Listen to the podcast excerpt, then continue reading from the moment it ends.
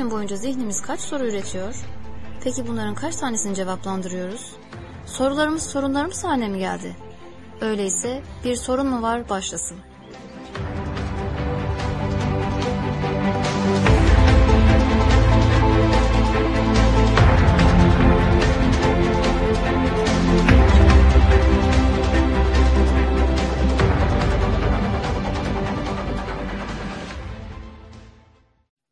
Hayırlı günler sevgili dinleyicilerimiz. Bir Sorun Var programına hoş geldiniz. Ben Arzu Tüten. Ben Sümeyra Yaman. Bir Sorun mu Var programımız farklı konukları ve konu başlıklarıyla devam etmekte. Bugün e, değerli konuğumuz sevgili Arzu Avşar hocamız. Hocam hoş geldiniz. Hoş buldum. Teşekkür ederim. Nasılsınız hocam? Elhamdülillah çok şükür. Kendi halimizle, dünyanın ahvaliyle devam ediyoruz hayatımıza. Elhamdülillah çok şükür hocam. Ee, hocam yayınımıza başlamadan evvel sizinle alakalı küçük bir bilgilendirme yapmak isteriz değerli dinleyicilerimize. Arzu Avşar, İstanbul Yeni Yüzyıl Üniversitesi İletişim Fakültesi mezunu ve İstanbul Üniversitesi Tıp Fakültesi Psikiyatri Kliniği Sanat Psikoterapi ve Rehabilitasyon Eğitimi mezunudur. Şu anda İstanbul Sabahattin Zaim Üniversitesi Sosyal Hizmet Yüksek Lisans öğrencisidir. 14 yıldır görsel sanatlar ve iletişim alanlarında öğretmenlik, 5 yıldır sanat terapistliği ile çeşitli sivil toplum kuruluşları ve belediyelerde eğitim ve danışmanlık atölyeleri düzenlemektedir. İstanbul doğumludur, evli ve iki çocuk annesidir. Evet Sümeyra'cığım söz sende sorular için. Evet teşekkür ederim Arzu. Ee, evet bugünkü program konuğumuz Arzu Avşar'a ben de hoş geldiniz diyorum. Teşekkür ederim. Bugün Arzu hocamızla sanatın çok farklı bir boyutu üzerine konuşacağız. Ee, sanat dediğimizde aklımıza hayal gücü, üretkenlik, alışılmışın dışında bir anlatım biçimi, özgünlük gibi kavramlar gelir. E, fakat bugün sanatı insan üzerindeki tedavi edici boyutuyla ele alacağız.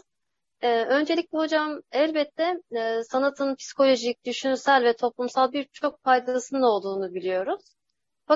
Fakat sanatın insan psikolojisini nasıl etkilediği konusunda sınırlı bir bilgiye sahibiz. Sanat insanın kişiliğini daha yakından tanımasında, kendisinde fark ettiği veya fark etmediği bazı problemleri çözmesinde nasıl bir etki oluşturuyor hocam? Ee, şimdi öncelikle e, belki birazcık daha basite indirgeyerek insanın tanımayla başlamak isterim ben açıkçası. Çünkü insan canlısını kendimizi tanımadan e, yapacağımız hiçbir e, araştırma ya da görüşme bir yerden sonra bir e, alanda kilitlenir ve bir yerde tıkanır ister istemez. E, son yıllarda geliştirilmiş insan tanımı bize şunu söylüyor. İnsan biyo, psikososyal ve tinsel bir varlıktır. Tinsel ne demek? Hani diğerleri kendini e, açıklıyor e, bir tarafıyla ama tinsel çok tanımlanamıyor belki. E, inanç boyutuyla da var olan bir canlıdır. Yani inanç olarak e, bir kudrete, yaratıcıya ihtiyaç duyan ve e, o kudretten istifade etmesi gereken bir canlıdır. Son yıllarda insanın e, boyutlarıyla tanımlaması bu şekilde gerçekleşiyor. E, doğal olarak varlık e, yüce bir varlığa ya da hani e, diğer dinlerin de e, kendilerine ait argümanlarıyla kendinden e, daha zatı mutlak ve büyük bir e, yaratıcıya insanın bir yaklaşması durumu söz konusu bir ihtiyaç olarak. E, bize de aslında sanat burada yardımcı oluyor bir çeşit. Nasıl? Yaşadığımız günlük hayatın içinde hepimiz duyu organlarımızla belli duyumsamalar yaşıyoruz. Belli algılar veriyor bunlar bize. Ve buna mukabil de algılarımız, duygularımızı, duygularımız da e, hayatımızın içinde bizi şekillendirmeye, yönlendirmeye e, ve yönetmeye başlıyor. İşte sanatı burada biraz devreye sokuyoruz. Çünkü bu e, biliyoruz ki biz Müslüman insanlarız ve e, burada e, bize e, ihtiyaç duyulan bir alan var ve en büyük sanatkar Allahü Teala. E, sonrasında e, sanat hayatımızı şekillendirmede de çok büyük bir e, yer teşkil ediyor. Çünkü sokağa çıktığımızda gördüğümüz e, bir çiçeğin renginden inşa edilen bir binanın e, güzelliğine kadar geçmişten bugüne getirdiğimiz görsel olarak e, bizi yönlendiren unsurlar var. Açıkçası bu boyutuyla bakmak lazım ve bizi hayatın içinde yönlendiren duygularımız bazen bizim fark ettiğimiz bazen de göz ardı ettiğimiz şeylere dönüşüyor. Biraz kadınların e, duyguları konusunda daha aktif olduğunu görüyoruz gündelik hayatta. Erkeklerin biraz daha yapılan araştırmalar da, bilimsel araştırmalar da bunu gösteriyor. Duygularını yönetme, yönlendirme e, açısından biraz daha bizden e, bir plan daha geride e, hareket edebiliyorlar. E, biz de sanatsal malzemeyle insana faydası bağlamında sorduğunuz soruda e, bu duygularımızın sağlıklı bir şekilde yönetilmesini bizi yönlendirirken nasıl kullanacağımızı düzenlememizi sağlıyor sanat. E, bunun çok fazla e, aşaması var. Sonrasında da e, bizim sanat terapi olarak yaptığımız şey de bir basamak sonrası da rehabilite etmek. Burada fayda söz konusu oluyor. Çünkü sanatın çok fazla işlevi var. Aslında bizim biraz bildiğimiz, biraz da bilmediğimiz. Nasıl? Sanat aslında insanı teselli eden, e, kendi içinde var olduğu duygulardan çıkıp bir yerden sonra teselli eden de bir e, e, nasıl diyeyim bir güce sahip, bir kuvvete sahip. Nasıl olur bu? Mesela bir ney sesi dinlediğimizde, bunlar hep bilimsel olarak kanıtlanmış şeyler. Bir kuş sesi dinlediğimizde, doğanın sesini dinlediğimizde sakinleşiriz, teskin oluruz. Ya da tam tersi e, zorlayıcı sesler, basınç verici ve e, bizi olumsuz anlamda etkileyecek sesler dinlediğimizde, duyduğumuzda olumsuz e, duygulara kapılırız. Sanatın bu anlamda iki türlü bir karşılığı var. Bir tarafıyla bizi teskin eder, teselli eder. Bir tarafıyla da zorlayıcı duygularımızı harekete geçirebilir. E, kişinin kendini bilmesini ve tanımasını sağlar. Ve bu da e, kişi kendini bilince eskilerin de söylediği gibi irfan sahibi olur ve belli bir aşamaya getirebilir kendini. Sanatın burada da farklı bir gücü var. Bu e, ne yazık ki bizde çok fazla bilinmiyor. Şu anda modern hatta belki de postmodern dünyada yaşadığımız için biraz göz ardı ediliyor. Arka plana atılıyor. Sanatın insana faydası içinde kalan e, gizli güçleri, manevi güçleri ortaya çıkarmasıyla da hayatımıza büyük bir katkı sağlıyor. Bu nasıl oluyor? Ee, bizim çalıştığımız gruplarda ben dezavantajlı gruplarla çok uzun zamandır çalışıyorum. Çocuk, genç ya da yetişkin, şimdi bilirsiniz işte sosyal hizmetlere bağlı olarak düşünelim ee, ya da biraz e, belki tanımlamak açısından kolay olacağı için üçüncü sayfa haberlerini düşünelim.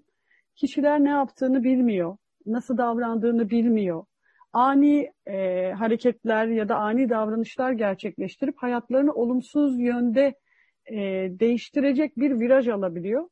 Bunun öncesinde biz eğer bir şekilde muhatap olmuşsak e, sanatsal anlamda kişideki bu bastırılmış duyguları ya da içerideki o gizli cevheri ortaya çıkarmışsak bu olumsuzlukları gerçekleştirmesini engelliyoruz. Bunun detaylarını inşallah biraz sonra daha da detaylıca e, veririm kişinin duygu, düşünce ve izlenimlerinin farkına varmasını sağlıyor.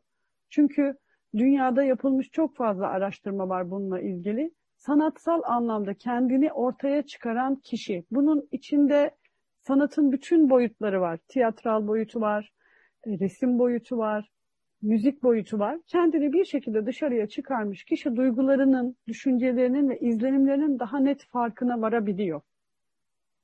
E bu Ayrıca normal, hani bizim gibi normal yetişkin ya da normal sağlıklı bireyler için geçerli olurken ayrıca ruh sağlığı yerinde olmayan kişilerde de çok fazla gözlemlediğimiz bir şey. E, kişinin bir problemi var. Ne olduğunun tam olarak adını koyamıyor. Çünkü ruh sağlığı tam olarak çalışmıyor. E, bozukluk demiyoruz açıkçası biz. Yerinde olmayan diyoruz. Çünkü hani bozulma başka bir şeye tekabül ediyor ya. Ruh sağlığı yerinde olmayan kişilerde dürtüsel davranışlar e, nörolojik olarak problemleri de olduğu için gelişebiliyor. Ve biz bunun önünde sanatsal malzemeyle çalıştırdığımızda kişide o olumsuzluğa dönüşecek şey dışarı çıktığı için sağlıklı bir şeye vesile olabiliyor. Böyle de bir tarafı var. E, hayal dünyasının dışarı aktarılmasının e, iç dünyalarını kişinin gözlemlemesine vesile oluyor sanat. E, da, başlıklar o kadar genişletilebilir ki e, metafor ve sembollerle ortaya çıkan bilgiler e, bizim gibi ruh sağlığı alanında ve yakın alanlarda çalışan kişiler için bir done, bir e, ispat görevi görüyor ve orada teşhis, tedavi, rehabilitasyon, destek, terapi denilebilecek kolaylıklara vesile oluyor. Çünkü bazen çok kapsamlı ve kaotik e, vakalarla karşılaşıyoruz ve onları bu sanatsal alanda çalıştırmaya başladığımızda diliyle dökemediği, diliyle anlatamadığı şeyleri bize yaptığı resimle, ortaya koyduğu müzikle, sesle ya da bedeniyle gösteriyor ve e, teşhis konulamayan bu sıkıntılı alanlara teşhis koymamıza vesile oluyor. E, ayrıca da kişilerde bu hem normal hem de dediğim gibi ruh sağlığı sağlıklı olmayan kişilerde de geçerli olmak üzere şimdi ve burada kalmayı sağlıyor. Bu ne demek? Evet bugün e, güzel bir gün. Ben e, bir atölyeye girdim. Burada çalışıyorum ama dün çok büyük bir olumsuzluk yaşadım. Çok ciddi sıkıntılar yaşadım. Fakat dün dünde kaldı. Hani e, eskilerin sözü var ya dün dünde kaldı cancağızım. Bugün yeni şeyler söylemek lazım. Tam o alanı harekete geçiriyor.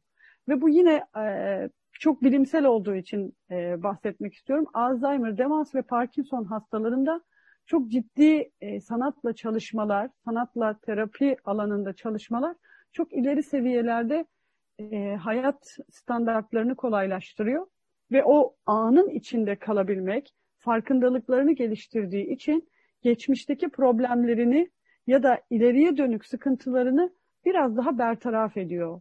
E, iyi bir yola, iyi bir yöne e, geçmelerini sağlıyor. Çünkü malum bu tür hastalıklar çok ciddi rahatsızlıklar.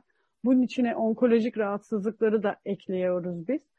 Ee, geleceğini görmüyor kişi. Ee, geçmişe dair anılar çok. Alzheimer veya demans da e, buna benziyor. Ama geleceği görmeyen kişiye diyoruz ki geleceği biz hiçbirimiz bilemeyiz. Sonrası muallak. Ama şimdi ve burada sağlıklıyız. Bu alanı dolduralım. Bu alanı en iyi şekilde değerlendirelim e, normal bizim gibi sağlıklı bireylerde de yine şimdi ve burada da kalmayı sağlıyor. Çünkü kişiler e, bazen basit görülebilecek problemlerle geliyor ama içinde onu o kadar büyütmüş, o kadar köpürtmüş ki o anın içinde hiçbir şekilde kalamayacağını ya da o problemin geçemeyeceğini sanıyor. Fakat onu o alanın içinde sağlıklı bir şekilde deşarj edip iç dünyasını dışarıya çıkarıp ben e, bir çeşit bunu e, cerrahatını boşaltmak, bir e, cerrah edasıyla neşter vurup içindeki sorunları dışarı çıkarmak olarak e, yorumluyorum hep. O cerrahatı boşaltıp bak aslında burada bu kadar büyük müymüş?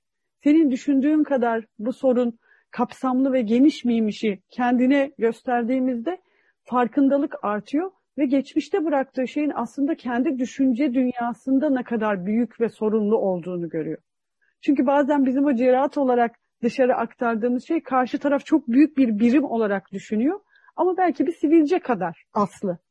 Aslında olanla kişinin zihninde olan arasındaki farkı da düzenliyor sanat. Bu anlamda da çok kıymetli.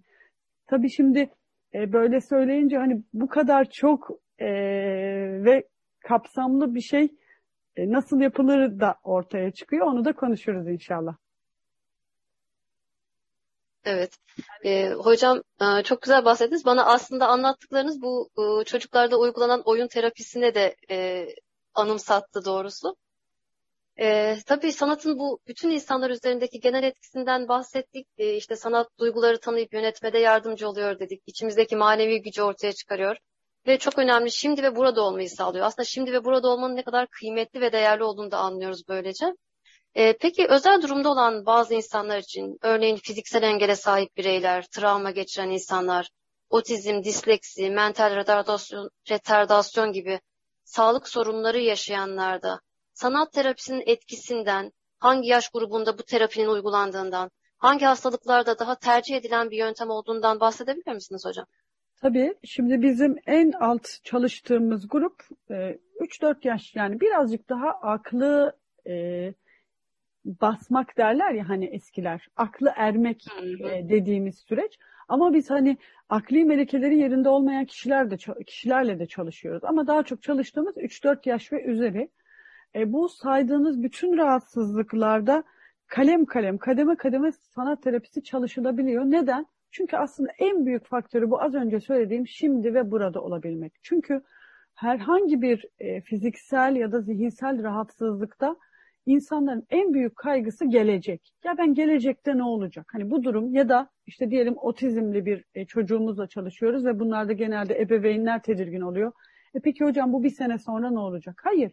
Bir sene sonrayı biz ne olacağımıza dair hiçbir fikrimiz yok. Geçtiğimiz yıl bugünler Covid yeni başlamıştı ve hiçbirimiz için hani en azından bizim gibi e, daha e, hayatın içinde hani siyasetle ya da dünya gündemiyle ortalama şekilde buluşan insanlar için bilmiyorduk. Ne olacağımıza dair bir fikrimiz yoktu. O zaman biz bir yıl sonrayı değil belki kısa planlarla bir hafta sonrayı birkaç gün sonrayı planlayarak devam edebiliriz diyoruz. E, kanser hastalarıyla çok yoğun çalışılır. E, özellikle devlet hastanelerinde ve özel hastanelerde. Çünkü onlarda da gelecek belirsizliği çok büyük bir mefhumdur. Ne olacak? E, kanser e, biliyoruz ki ölümcül sonuçlar doğurabilen bir hastalık. Ama buna mukabil kişiyi orada, o alanın içinde tutmak, sağlıklı bir dışa vurum sergilemesini sağlamak, gelecek kaygısını devre dışı bırakabiliyor. Neden? Çünkü evet kanser e, sonucu olabilen bir hastalık. Hani olumsuz sonucu olabilen bir hastalık ama bir insan kanserden e, ölmeyebilirken aynı insan trafik kazasından daha hızlı vefat edebiliyor. O zaman ne yapıyoruz biz? Anın içinde, alanın içinde, yakın e, zamanlarda tutmaya çalışıyoruz.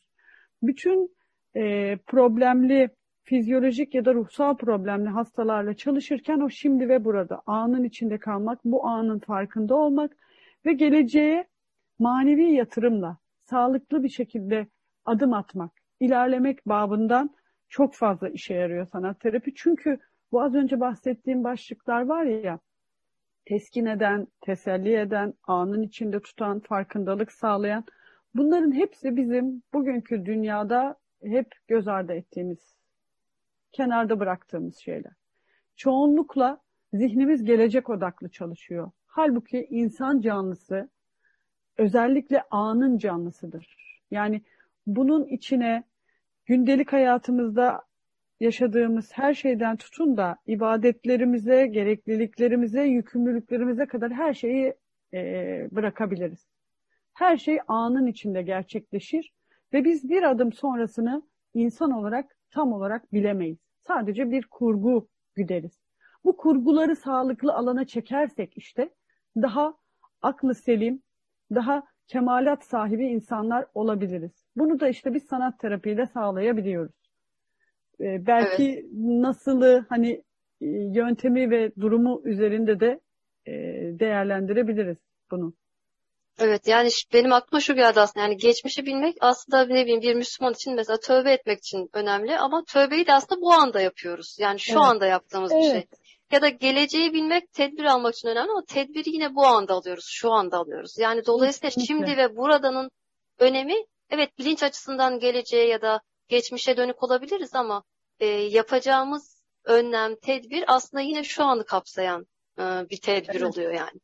Evet. Ya İslami literatürde de öyle değil mi? Bütün ibadetlerin bir başlangıç ve bitiş zamanı var.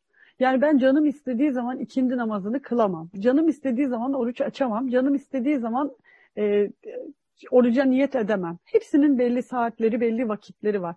O vakit dairesinde bir şeyler yapmamız lazım. O ne? O an işte. Tam o anın içinde yapmam gerekiyor. So, bir adım sonrası yok. Evet bir adım öncesi var. Bir de e, bizim bu e, anı kullanmakta işte bu postmodern dünyada tırnak içinde çok ciddi problemimiz var. Hep çünkü sonrası bir yarış atı gibi, bir yağız at gibi sonrası. E sonra ne olacak? Sonra ne olacak? Hayır. Biz o sonrayı düşünerek sonrayı kurgulamaktan bugünü ve bu zamanı kaçırıyoruz. Yani şey gibi e, insanlar hani çocuk sahibi olunca işte yeğeni olunca ay biraz büyüse. Yo hayır büyümesin o anın tadını çıkaralım. Üç aylığın, beş aylığın, bir yaşın, ilk dişin, ilk konuşmanın, ilk adımın. Bunu sağlamak işte biz e, en büyük amacımız ve en büyük emelimiz bu. Bu anı sağlıklı bir şekilde değerlendirip bu benim kendi naçizane tabirim geçmişin sağlıksız ve olumsuz bataklığından kişileri kurtarmak. Çünkü orada kalmak ne bizim İslami literatürümüzde var ne kadim geleneklerimizde var e, ne de hani bilgelik denen, kemalat denen düsturda var. Sadece insanın zihninde var. Ama şöyle olmasaydı böyle olurdu. Hayır. Yani ulemanın büyükleri biliyoruz ki olan da hayır vardır buyuruyor. Bu, biz bu olanı değiştirmek üzere işte bir şeyler yapmanın tasasında olmak zorundayız ve oraya çekmenin hep telaşındayız açıkçası o terapötik alanlarda çalışırken. Buna da gücümüz yetmiyor. Sonra kendimizi aciz hissedip yetersizlik duygusuna kapılıyoruz aslında. Evet, evet ve hep e, yani bizim çalıştığımız e, kitleler hani dezavantajlı gruplarla da çalıştığım için hep geçmişin o bataklığında. Hocam böyle olmayaydı şöyle olurdu. İşte normal vatandaşlarımızla çalışıyoruz. Ya hocam işte eşim böyle deseydi hanım diyor mesela. Şöyle yapmasaydı böyle olurdu, böyle etmeseydi. Hayır, geçti, bitti. Artık o alanı değiştiremeyeceğiz. Oldu. Bizim o alanda ne öğrenmemiz lazım? Geçmişten bugüne neyi heybemizde getirip neyi geride bırakmamız lazım. Aslında en mühimi bu. Ve biz bunu e, öğretmeye, bunu öğrenirken insanlara yoldaşlık etmeye çalışıyoruz. Ben hep e, sanat terapisi ya da herhangi bir terapötik desteği bir yoldaşlık olarak, bir yol arkadaşlığı olarak görüyorum. Yollar belli. Sen hangisini kullanmak istersin? Bak bu yol çamur, bu yol dikenli. Ama bu yol otoban ve çok kıymetli. Kolay da götürür sonuca. Sen bilirsin. Kişi bir kere diğerlerini bir deniyor ister istemez bir e, hem kaygıdan hem yolu bilmediği için hem hani bizim çalışma prensiplerimizi bilmediği için ama sonra diyor ki evet hocam ya bu yol sağlıklıymış hadi buradan gidelim birlikte. Biz istikamet üzere olması gereken e, canlılarız. Yolda başımıza gelecekler e, tamamen bizim dışımızda gelişen şeyler değil. Bizim de hani kadere katkımız gibi bizim de yaptıklarımız, bizim de seçimlerimiz. Çünkü insan seçimlerinden ibaret. İşte o kaotik e, sorunlarda, psikolojik ya da nevrotik ya da fizyolojik sorunlarda e, o yola dair bir şey olmuyor kişilerde, bir öngörü olmuyor. Biz orada diyoruz ki haydi bakalım burada bir yol var. Yol arkadaşlığımız var yani açıkçası. Evet. Ee, Arzu Hocam genelde e, programlarda önce bir konunun tarihsel sürecinden bahsedilir, sonra günümüzdeki uygulamalarına değinilir. E, fakat bu programda biz biraz akışı tersine çevirmiş olduk e, ve ben tarihsel süreci sona bıraktım. E, bir Olur. terapi yöntemi olarak sanatın kullanılması son yüzyıllarda ortaya çıkmış olan bir yenilik midir? Yoksa bunun tarihsel süreçte e, farklı versiyonlarına rastladık mı hocam? Sizden öğrenebilir miyiz? Tabii şöyle e, aslında sanat terapisi tamamen e, hasbel kader bulunmuş bir yöntem. Neden veya nasıl? Birinci Dünya Savaşı'ndan sonra e, dünyanın hali malum. Avrupa'da özellikle geliştiği ve belli bir yola geldiği gözlemleniyor bilimsel olarak. Bir de tabii bilimin yürüdüğü yerde genellikle Avrupa ya ama aslında biz bir yandan Birinci Dünya Savaşı'ndan önce Osmanlı döneminde ve öncesinde yapmışız, gerçekleştirmişiz. Sadece adını koymayı bilmemişiz. Şu anda da mesela bir sürü e, aktif çalışma var ama adını koymayı bilmiyoruz biz açıkçası. Hem ülkemiz hem de doğu toplumları olarak. Sadece Batı'nın yaptığı şey düzgün bir ad ve literatür belirlemek. Bu açıdan bizim eksiğimiz var. Bunu böyle bir parantez içinde belirtmek isterim. Ee, insanların Birinci Dünya Savaşı'ndan sonra çok ciddi problemleri var. Travma sonrası stres bozukluğu yaşıyorlar. Hani e, tarif edilemez bir şey. Şimdi işte Suriye'de e, gerçekleşen gibi e, belki daha da zoru ve e, daha birbirine benzeri hatta bir süreç var. E, bakıyorlar ki insanlar basit işte kömür, çamur, kil o günün şartlarında orada ne varsa bunlarla çalışırken, bunlarla uğraşırken deşarj oluyor. Ve bu e, bilimsel olarak nereye çevrilebilirim derdine düşüyorlar insanlar. İşte bizim az önce biraz eksik bıraktığımız şeyin derdine düşüyorlar ve oradan gelişmeye başlıyor.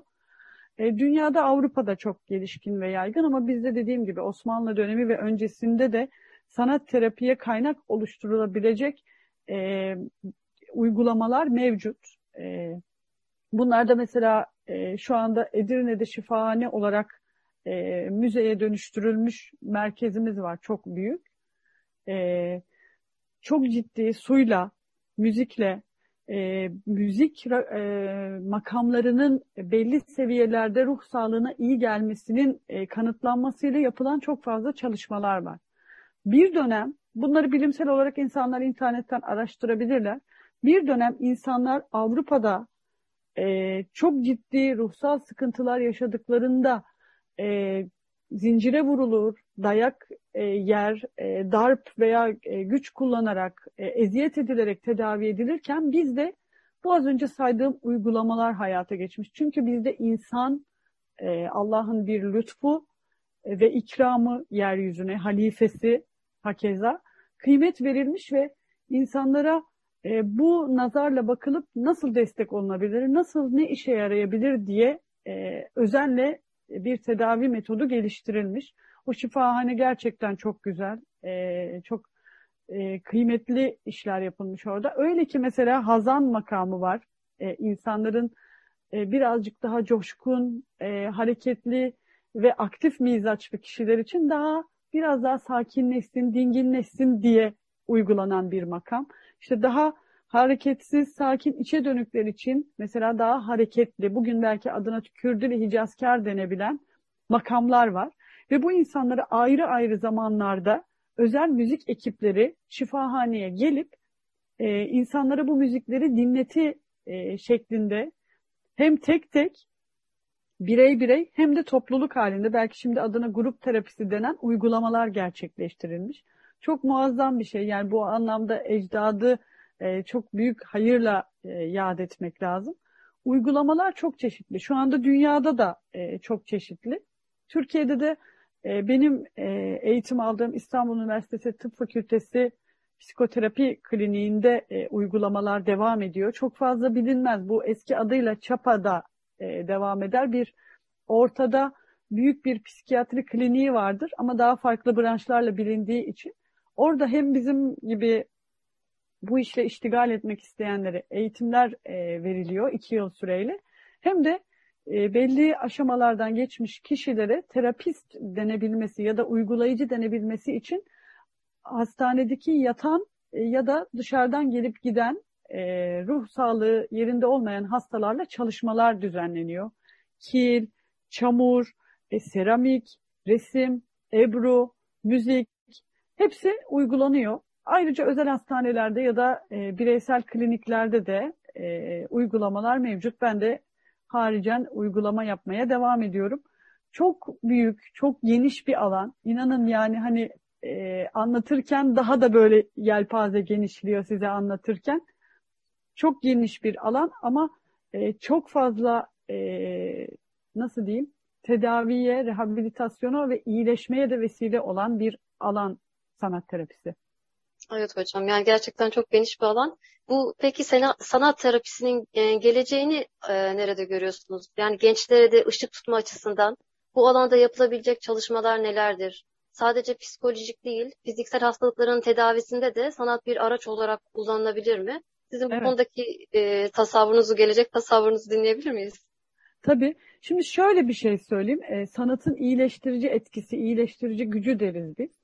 Bu nasıl bir şey? Böyle birkaç kelimeyle az önce bahsettim ama şöyle bir tarafı var. Şimdi kişiler e, psikolojik sorun yaşasın ya da yaşamasın, fizyolojik sorun yaşasın ya da yaşamasın yani.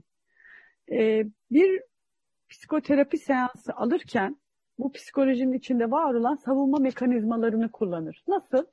İşte yaksır, arkaya atar, e, göz ardı eder, e, yok sayar. Bunlar psikolojik savunma mekanizmalarından bazıları. Fakat sanatsal malzemeyle çalışırken bunların hepsi bertaraf olur. Neden?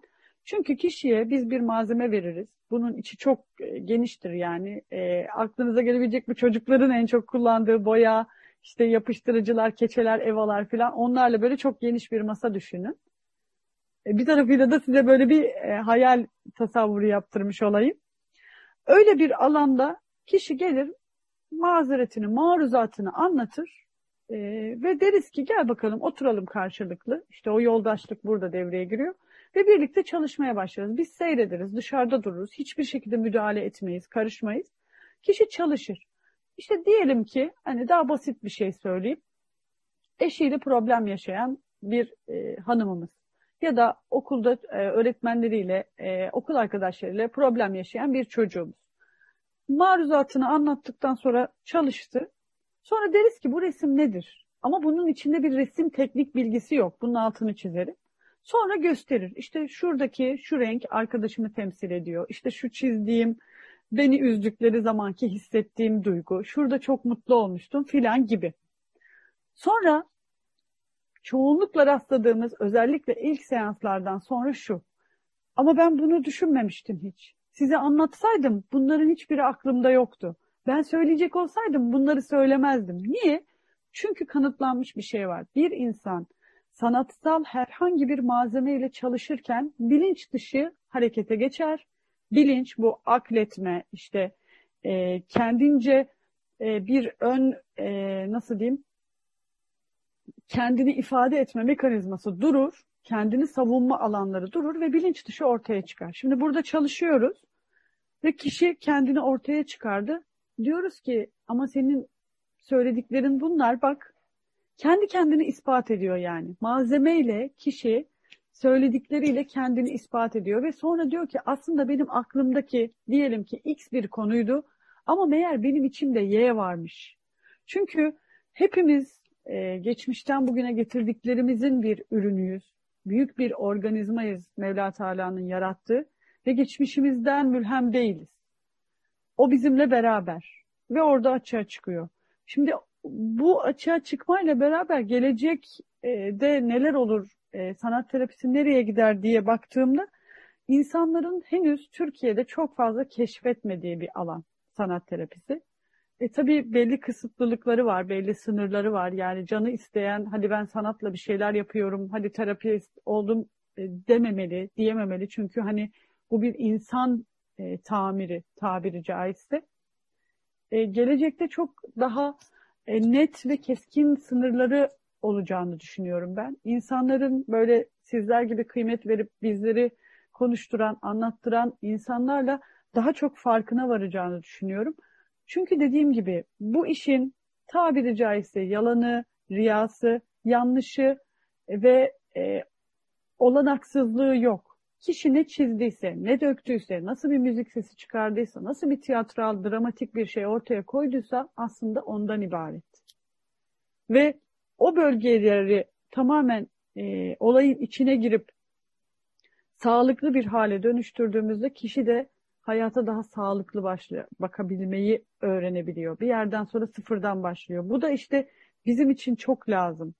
Çünkü biz şimdi bu içinde bulunduğumuz Covid süreciyle beraber gerçekten ilginç bir e, sirkülasyonun içindeyiz. Çıktıktan sonra kendimizi sağaltmak ve gelecek nesillere de bir şey e, aktarabilmek için kullanabileceğimiz bir alan. E, Türkiye'de ne yazık ki e, belli bir psikoloji ve işte sosyal hizmet, sosyoloji yasası net olmadığı için hani ortak bir yasa düzenleme olmadığı için şimdi biz biraz daha ayrıca kendi e, nasıl diyeyim kendi üniversite lisanslarımızla bu işin yürütücülüğünü yapabiliyoruz. Ama Avrupa'da bu inanın şaşılacak şekilde aktif. İnşallah ben o seviyeye geleceğini düşünüyorum. Çünkü bundan 5 sene önce ben bu işi yapmaya başlamıştım ve belki 100 kişiden bir kişi biliyordu, düşünüyordu, soruyordu. Şimdi o 100 kişiden 10 kişiye dönüştü. Belki biraz yavaş adımlarla gidiyoruz ama geleceği çok parlak. Çünkü dediğim gibi insanı tam manasıyla bir merceğin, bir büyütecin altında her yönüyle bakabilen bir alan. Ve bizim çok fazla istifade etmemiz gerekiyor. Çok fazla e, bu anlamda insan yetiştirmeye ihtiyacımız var. Çünkü biz hala büyümesi devam eden bir ülkeyiz ve e, birbirimize destek e, mekanizmaları da çok aktif çalışan bir ülkeyiz. Bu anlamda birbirimize destekte bu alandan da diğer alanlar olduğu gibi alanlardan olduğu gibi istifade etmemiz gerekiyor diye düşünüyorum. Evet hocam. Yani Türkiye'de aslında bu sanat terapisinin ben de çok yakın zamanda ancak geldiğini öğrendim baktığım zaman. 2005'li yıllarda falan ancak Türkiye'ye geliyor. Hatta ilk mezununu 2009'da falan veriyor diye okudum. Evet. Çok yeni evet. bir alan ama aslında eski metinlere baktığımızda mesela Osmanlı'da gerçekten müzikle tedavi yapılan yerlerde e, bu tedavi şeklinin fiziksel hastalıklarda bile kullanıldığına rastladığım zaman çok şaşırmıştım. Mesela nabzı düşük olan e, hastalara e, nabzını hızlandırmak için daha ritimli bir müzik verilmesi ya da nabzı yüksek olan hastalara tam tersi daha e, yavaş bir ritim e, dinletilmesi, bu tarz bir müzik evet, evet. dinletilmesi. Yani aslında fiziksel yani en başta biz e, tıp önce ilaç tedavisi olarak gördük. Daha sonra alternatif tıp denilen bir şey geliştirdik. Belki ileride yani e, belli olmaz ama belki ileride e, sanatın da fiziksel e, sağlığımız için son derece olumlu katkıların olduğuna dair çalışmalar, kanıtlanmış çalışmalar da göreceğizdir inşallah. Evet, evet. İşte bu anlamda bilimsel olarak yapılan uygulama bizde şimdi ben tez aşamasında olduğum için de hani bilimsel literatürü biliyorum. Yani 8-10 adet e, YÖK'ten geçmiş tez var. Doktora ve yüksek lisans dahil. Ama yani Avrupa'da art terapi diye internete girin aratın binlerce metin var. Yani e, mülteciler, göçmenler üzerinde yapılan çok büyük ve çok kıymetli araştırmalar var. Mesela ben bununla ilgili çok çalışmak istiyorum. Çünkü gerçekten hani bizim ülkemize gelmiş ve burada yaşamaya devam eden insanlar var. E, hepimizin çevresinde var, e, yaşam alanlarımızda mevcutlar ve bu insanların buraya rehabilite olmaları çok zorlaşıyor. Bizim hani halk olarak e, verdiğimiz destekten ya da bazen köstekten ötürü de böyle gerçekleşebiliyor. İçine hep içinde biriktiriyor insan canlısı da bu biriktirdiği şey nereye akıyor? Yani nereye çağlayacak? Nerede dışarıya çıkacak? Yani e, kanser hastalarıyla dediğim gibi çok fazla yapılmış uygulama araştırma var. Benim yakın arkadaşlarımda mesela fizik tedavi uzmanı arkadaşlarım var. İşte bir şekilde kaza ya da doğuştan e, bir organ kaybıyla e, yaşayan insanlarda yaptıkları uygulamalar var. İnanılmaz sonuçlar doğuruyor. Çünkü dediğim gibi sürekli bir dışarı çıkarım var ve bu çıkarımı sağlıklı bir şeye aktardığınızda içerisi sağlıklı bir hale dönüşüyor. Yani hı. O hani Hazreti Mevlana'nın Hazreti insan dediği o insan içindeki cevher ve öz var ya bizim aslında temel, e, temel e, prensibimiz bu. O insanla, o cevherle buluşabilmek. Ama biz üstünü yaşadıklarımız, dışarıdan maruz kaldıklarımız, yanlış öğretilerimiz, belki yanlış örf, adet, geleneklerimiz dolayısıyla onun üstünü böyle bariyer bariyer örüyoruz, betonlar atıyoruz, e, katman katman kapatıyoruz. Biz işte birlikte o alanları açıyoruz ve içeriden dışarıya o çıkan sağlıklı özü, o insanı kamile götüren yolu birlikte açmış oluyoruz. Bu açıdan çok kıymetli. İşte Osmanlı'nın derdi de oydu. İnsan Allah'ın nurundan yaratılmış bir canlıdır halifesidir ve dünya için lazımdır. Kaba tabirle hani e, şey olarak söylesek akıllısı da e, aklı az olanı da e, cevherine malik olanı da olmayanı da. Çünkü herkes belli istidatlarla, e, belli e, mizaçlarla, belli bir kabiliyetle doğuyor. Ama bizim işte amacımız o e, cevherleri ortaya çıkarmak. En e, temelde yapılması icap eden şey de bu. Evet çok tatlı bir sohbet oldu bizim için. Biz böyle sona doğru yaklaşırken genelde konuklarımızda son sözleriniz var mı diye soruyoruz. Size de soralım hocam. Son sözlerim ben e, öncelikle çok teşekkür ederim. E, kıymet verip davet etmiş olmanız e, çok önemli. Çünkü e, biz e, insanı az önce söylediğim gibi kıymetli bulan e, insanlarız ve insan için ne yapabiliriz? Daha iyi insan olabilmek için ne yapabiliriz? Bizim inancımız da bize bunu öğretiyor. Daha iyi bir insan. Çünkü son yıllarda yurt dışında özellikle yapılan araştırmalarda gösterilmiş ki bir insanın mutluluğunun devam sebebi başkasına yardım etmekten geçiyor. Bir şey almaktan, o şeye sahip olmaktan, o şeyin hani o malı edinmekten ve dünyaya bir şekilde sabit kalmaktan değil, vermekten geçiyor yakınlarda yapılmış bir araştırma var mesela. Verene de alana da e, aynı şekilde soruyorlar. Hani ne hissediyorsun? Nasıl hissediyorsun? Nasıl geçiyor? Veren daha mutlu.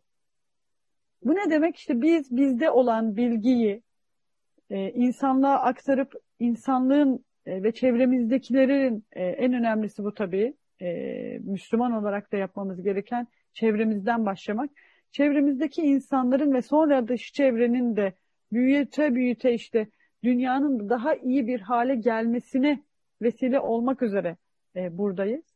E, böyle bir e, vesileye siz de bana e, yol açtığınız için teşekkür ederim. İnşallah istifadeli olur, e, menbaını bulur. E, ilk aklıma gelen bunlar. E, teşekkür ediyorum. İnşallah Biz yerine ulaşır hocam. söylediklerimiz, insanların da istifadesine açık hale gelir. Evet, inşallah çok sağ olun. Biz de çok faydalandık. Allah razı olsun diyoruz. Evet, bir sorun mu var programının sevgili dinleyicileri? Bugün Sayın Arzu Avşar hocamızla sanatı, insan üzerindeki etkilerini, iyileştirici yönünü, köklerinin hangi zamanlara dayandığını ve geleceğe bu bağlamda nasıl bir vizyonla bakmamız gerektiğini konuştuk. Konuğumuzun bu konudaki deneyim ve bilgileri bizlere farklı bir bakış açısı kazandırdı. Kendisine çok teşekkür ediyoruz. Yeni bir programda tekrar görüşünceye kadar hepinizi Allah'a emanet ediyoruz.